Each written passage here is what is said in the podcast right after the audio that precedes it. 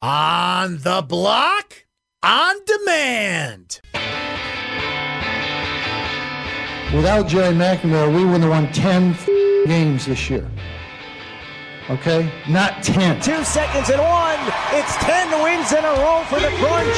It's the biggest upset in the Carrier Dome in more than 30 years as the Orange hold off the defending national champions. They beat Clemson.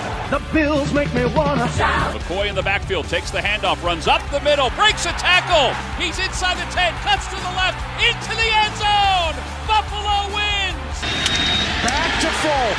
Red Sox fans have longed to hear it. The Boston Red Sox are world champions. Somebody in Vegas told them they were going to win by 20. They look at the positive side of things once in a while instead of the negative all the time. This is On the Block with Brent Axe.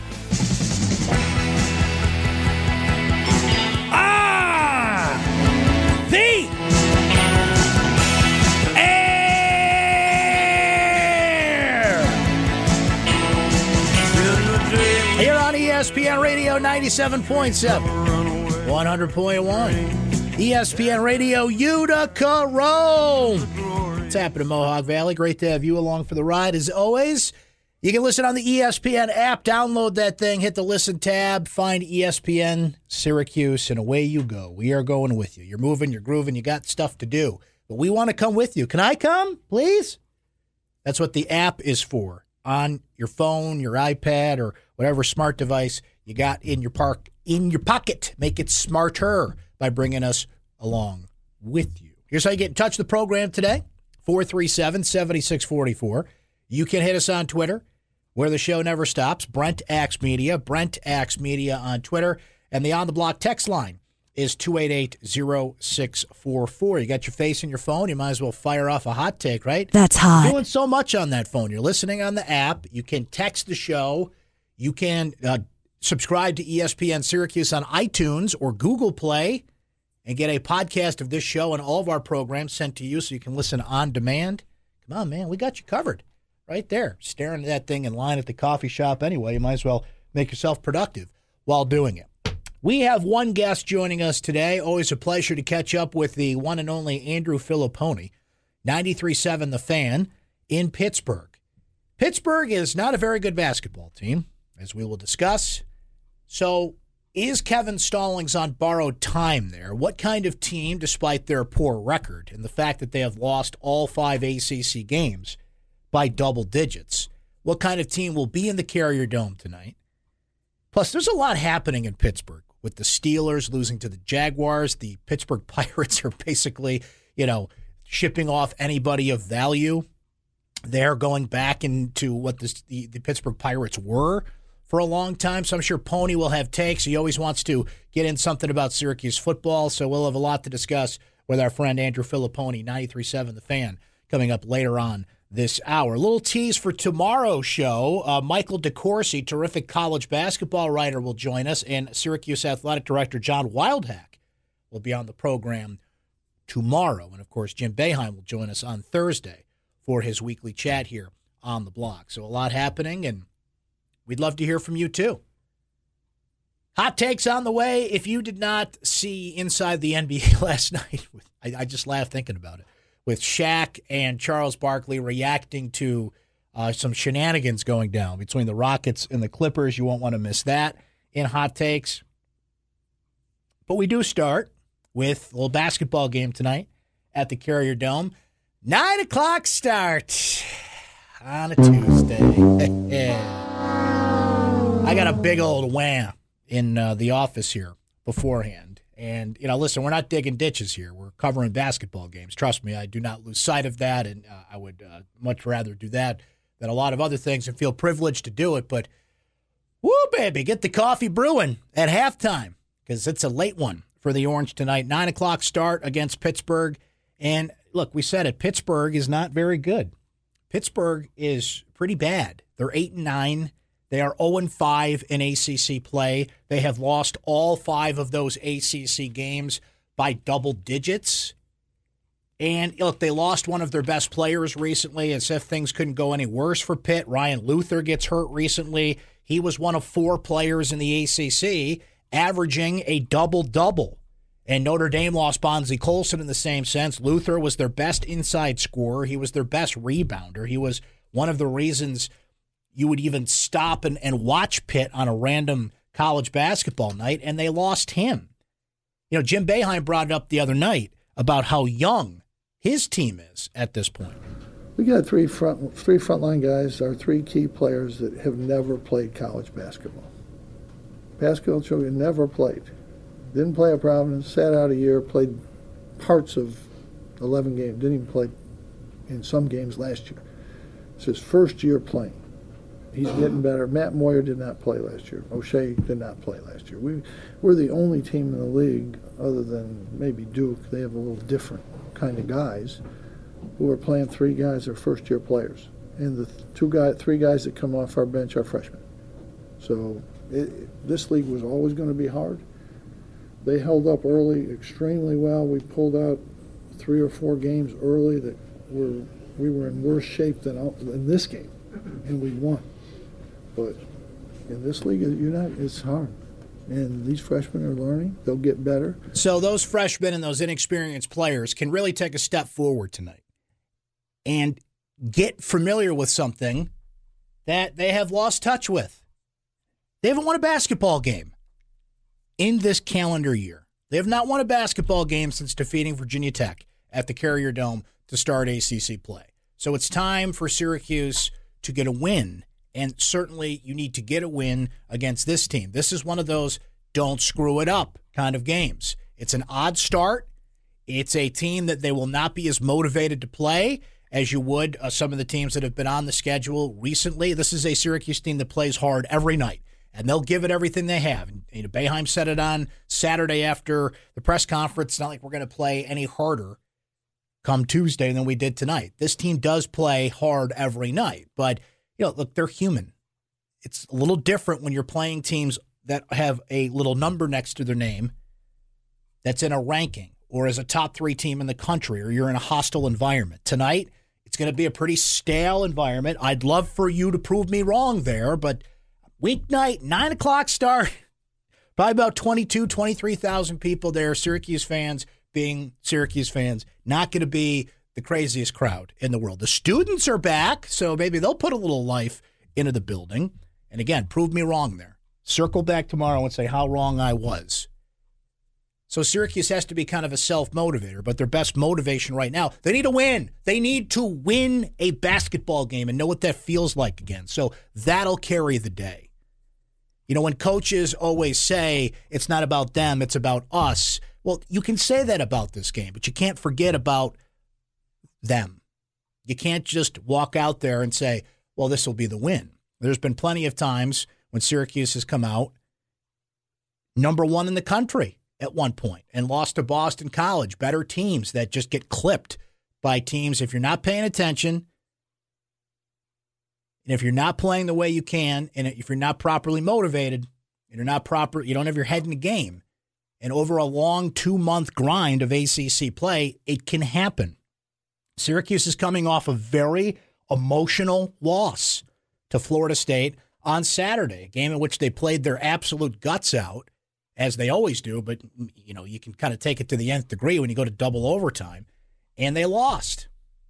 Tyus Battle had a great game. Others kind of woke up. Howard Washington's getting more time. So it's all how you harness that and bring it into tonight.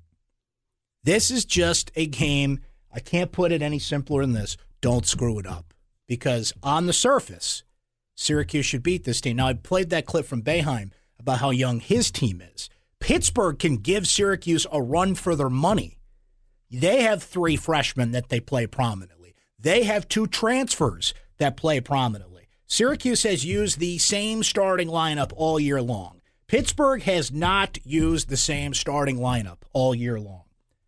They have used 13 different lineups. No Pittsburgh player on the roster has started every game. They are in a constant state of flux. I, I brought up the Luther injury, which has affected how they've played. They are not only not very good right now. Let's just go through the ACC play. Miami 67-53, Louisville 77 51, Virginia Tech 81-67, Duke 87 52. Georgia Tech 69 to 54 in that Georgia Tech game. Now we're, you know, picking stats here and picking stats there, but it is worth noting that Syracuse is 12 and 3 when they out rebound opponents this year. They out rebound a team, they usually win.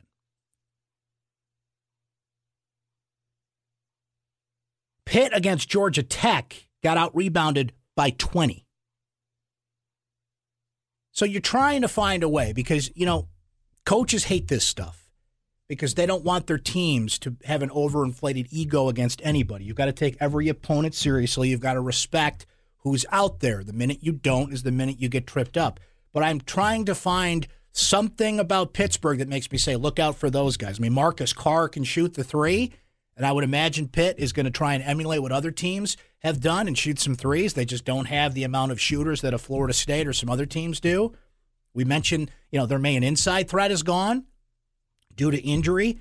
This is just one of those games where if you line up and play the way you should play, and you can't, you know, cop and you can't carbon copy what you did against Florida State because I mean, who expects Tyus Battle is going to drop 37 again, even against a bad team.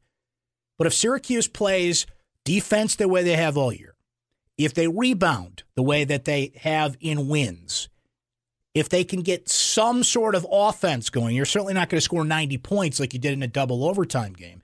But if you can run that three guard lineup a little bit, if Oshae Brissett makes a few more shots at the basket and continues to get to the free throw line the way that he has, Frank Howard can hit a few threes. If you can find some matchups and exploit them, you will win this game and you will probably join a group for entertainment purposes only, Syracuse is favored to win this game by double digits.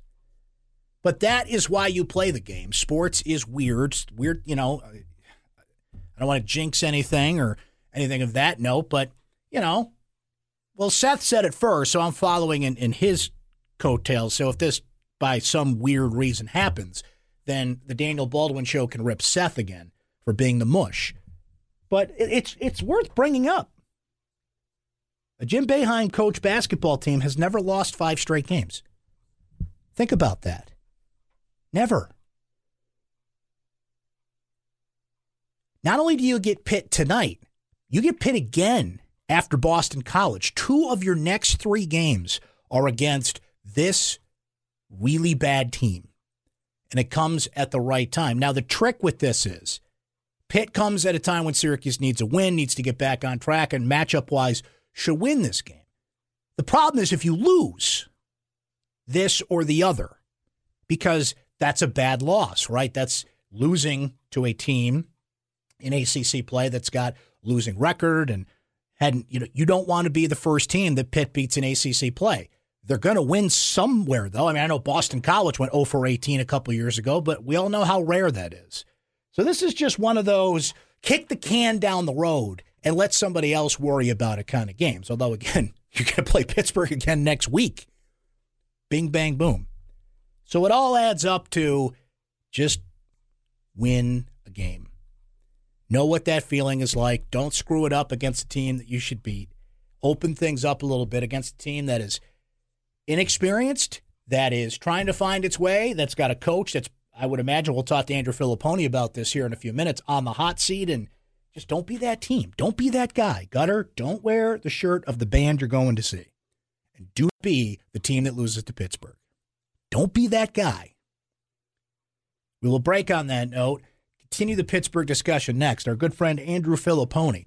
93.7 The Fan, Syracuse grad, so I'm sure he'll have a couple of orange thoughts on his mind. But not only will we talk a little pit basketball, what to expect tonight, a lot of things happening in that city right now with the Steelers – the Pirates are just dumping every player that means anything. Gerrit Cole's gone. Andrew McCutchen is gone. So we'll get a little Pittsburgh sports flavor from uh, Pony as well. You will join us coming up. You're on the block, ESPN Radio. Don't go anywhere. This is On the Block with Brent Axe. Presented by Burdick Toyota. Back at you here. Let's get into this. We got takes. We got hot takes. You know, Seth and I were just discussing this during the break, and I was planning on, on doing this as its own segment later. The NBA right now is wild. It, it is wild. Not only what is happening on the court, but the drama off it. And it's not just the Rockets and Clippers and everything that happened there last night. That is that is just scratching the surface. We will get into a little bit of that in hot takes, but we'll devote an entire segment to it later. More on Syracuse and Pittsburgh, of course, as we continue. But right now, hit me with that fancy open. We've got a hot one for you. Oh, you're hot. Why, thank you. So are you. And I'm not afraid to cry. So hot. So hot it hurts. Man, it's hot. How hot is it? It's so hot, I poured McDonald's coffee in my lap to cool off. it's time for Hot Takes on the block. Sometimes in Hot Takes, we just listen, right? Sometimes you just, you got to listen. Know, the best interviewers out there, the best broadcasters, sometimes they, they just listen. So let us listen to Shaquille O'Neal and Charles Barkley on Inside the NBA last night when they found out that there was a police presence and the Rockets and Clippers and people are go, trying to get in each other's locker rooms and the wild stories that are coming out of what was a very tense game last night between those two. So let, let us just listen. Played in the NBA for 16 years and I've been on, the, on TV for 18 years. It's the first time I ever heard police presence. they got wait, wait, they got a police presence. Are you kidding me? Yeah. Uh, wait, come on, man. Numerous social media reports that, that LAPD was called. LAPD was called. See these two, man. Come on, man. Nobody laughing. At Come on, man. Because they they they would. Oh, 30, man. 30. Oh, man. No, the issue man, y'all they would, stop it, man. They would relish Come on. for a guy to come in the locker room after them. Hey, Chuck. So, hey, hey, Chuck. I don't Hello, know police. I don't know why. Hello, police. Chris Paul trying to beat me up. this is hey, this is Blake Griffin. Chris Paul trying to get in the locker room. Get down here and save me. Wait. Yeah.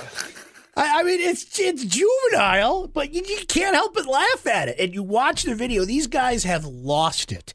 By the way, if you listen to that, it almost sounds like a college dorm room at one o'clock in the morning on a Friday. And let's say, you know, a big cloud of smoke comes out of the room if you open the door. they called the cops. Can you believe it? You ever looked at a dollar bill, man? There's some really funky stuff going on a dollar bill, man. That's a whole different topic for a different day, right? But that's just it. Here you have Shaq and Chuck who are like, what are you talking about police presence and going in the locker room? I heard Reggie Miller today on the Dan Patrick show. Now, this is old guy talking, and, you know, uh, take it for what it's worth. But see, back in the day, you left it all on the court. You didn't need to go in each other's lockers and carry it out afterwards and because they took care of it on the court. You threw an elbow at somebody. You went down the lane, got a hard foul. It's just and Chris Paul and Blake Griffin were really going at it last night, but to see the reaction from Shaq and Chuck, I mean, that's why Inside the NBA is the best studio ever, but it's just those two laughing. And EJ, God bless the man, trying to be the adult in the room, trying to bring him back. Kenny Smith's just kind of throwing up his hands like, what do I do? You know, just like when uh, the kids get a, a bit of the giggles. You ever, you know, I've gone through this a lot recently. My daughter is 11, so she either goes to or has sleepovers. And if you put four 11 year olds in a room, inevitably everything becomes funny and they just giggle at everything. You're just like, this is not that funny. Jordan, Mike D'Antoni trying to get in the locker room. I, I certainly doubt that it was Clipper players who were requesting any kind of Somebody had to call the police. uh, two guys who would relish guys coming in their locker room. Come on, man. Uh, laughing at the fact Jack, that Chris Paul police is coming to get the police to get Blake Anyway. Griffin. Oh, By the way, uh, Trevor Ariza's birthday. I'm sorry, is America. June 30th. There you go. Charles Barkley, ladies and gentlemen. Fantastic. The NBA. It's fantastic. That's hot. And if you don't remember that commercial, you're probably somebody like Seth. Uh, staying in the NBA for a moment here. So, Carmelo Anthony says he's done with NBA officiating. Now, last night, Russell Westbrook is an assist away from his 15th triple double of the season. He got ejected. He's hit with two quick technicals, 250 going, 250 remaining in the Oklahoma City Sacramento game, right? So, this is what Carmelo said in response. Quote, I'm done with them. I'm done with the refs. No disrespect. And he meant that like to the media. Like, I'm not blowing off your question here, but I'm done with these guys. And then he said this. And again, this is like one of those back in my day, it was better kind of things. And Melo's been around long enough that he can be that guy. But he's not wrong here. And he said, quote, the game has changed a lot since I came in 15 years ago. This is 2003, magical season. The players and the officials had that dialogue, whether it was good or whether it was bad. There was always a point where they would let you get a little steam off, then they would come to you and say, That's enough, let's move on. And now the trigger is too quick. You look at somebody wrong, you get a technical. You say the wrong thing, you get a technical. So I think that's the difference from when I came in the league the dialogue and the communication and the relationship the players and the officials had when I first came in and from now is a lot different. I mean, that's 2003, 15 years ago. It's not Chuck's day. It's not Reggie Miller's day. It's not even Shaq's day. It's 15 years ago. And he's right. Now, the refs take a lot of crap from players and coaches. Billy Donovan got a quick technical last night. This is a pattern now. Chris Paul who is the head of the Players Association, openly ripping refs. I saw a bunch of fines got thrown around today for players ripping officiating. Draymond Green. Now, look, Draymond Green is Draymond Green. He's not exactly an authority on the subject in terms of who should speak up on these things, but he is an authority on, you know, getting thrown out of games and getting into confrontations with officials. He says it's to the point where it's it could ruin the sport. Well, who's right here? Is it the players being babies and not getting the treatment that the guys I mentioned and many more used to get and the respect they used to get? Or do they have a point? Because we see it in college basketball. I'm watching college basketball last night, flipping around, watching a bunch of games, and three or four times inevitably, I have no dog in the race. So it's an awful call. Football. After every football weekend, thankfully not this one, but most of them, we say, "What? What are you doing? And it's because we have social media and I can rewind my DVR five times and watch that play and have the benefit of technology that the refs don't always have. But they'll have that in the back of their mind. Well, if I miss this, they're just going to replay it anyway, right? But that respect is gone. And in a way, that's good because you don't want officials to ha- curry favor to certain players. You want to treat everybody equally, right? We all know that doesn't happen. Vets have been in the league, they get in guys' ears, and that's just the way it goes here. But for Carmelo and a lot of these players, just kind of throw up things like, I'm done with these guys. And openly saying, we need new refs in this league. Draymond Green was saying that the other day. It's gotten to the point where Adam Silver has has proposed kind of like a sit down. Like, we're going to get the heads of the five families together during the All Star week to figure this out it's gotten that bad. And that's hot. Frankly, I don't blame the players. And I'm on the player side here. These refs are just making calls. You know, what were they saying about, and this is college basketball, but Teddy TV and his whole thing, he's turning his back on players and I'm going to retire because of the social media backlash. It's like, oh, I'm sorry. Is the public holding you accountable for a job that you do in public? Can I get a wah for that? Because it didn't used to happen that way. They just showed up, did their job, and left. They heard it in the arena. And back in the day of Jim Burr and Tim Higgins, you certainly heard it in the arena, but then you left and it was gone. But now it continues. The conversation is 24 7 on sports talk radio, on ESPN, on social media, and they can't take it. Now, the problem with this is it's generational. It will get passed down, and you're going to, and people are going to say of a new generation, well, why am I going to deal with why would I want to be an official? So the quality of officiating, it'll be a slow bleed, but slowly but surely will get worse because people will say, I don't want to deal with that. I was talking to somebody about this the other day on a similar but different note about coaching youth sports. We're both passionate people about sports. We're both people that have been asked to coach at certain levels. And we both said we'd be nuts to do it because the parents are over the top. And Go to like a high school football game or these are NBA referees we're talking about here, but go to like an eighth grade basketball game and hear how parents in the stands talk to the officials. Why there is no like the 50 bucks a game or whatever you make to do that. I don't even know what it is. Just it's just not worth it. Let alone being an That's hot. NBA official at the highest level and they make bank Think about that. You're an NBA official. You're traveling all over the country. You're getting paid to, you know, show up and, and officiate a game. And you're in Chicago one night, New York the next, and Dallas. And that's a pretty sweet gig if you just put your head down and stay out of the limelight because you're doing your job. But it's the names that we know, the Dick Bavettas of the world, and the names throughout the years. If you know an official's name, that's the problem, right? It starts right there. It's incredible. So that's something to watch here because tensions are boiling over in the NBA. We'll discuss a little bit more on the NBA front later in the show because there's more happening here. I have uh, brought this up in hot takes a number of times, and I always like to circle back when there's a development on this.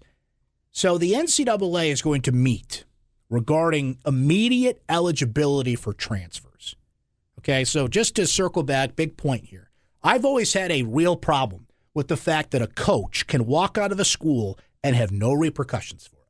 Yeah, there's buyouts and all that stuff, but if Coach A wants to go to school B, he can walk out the door and do it so long as his contract allows him to. But if you need want to transfer and you're a air quotes student athlete, you've got to sit out a year.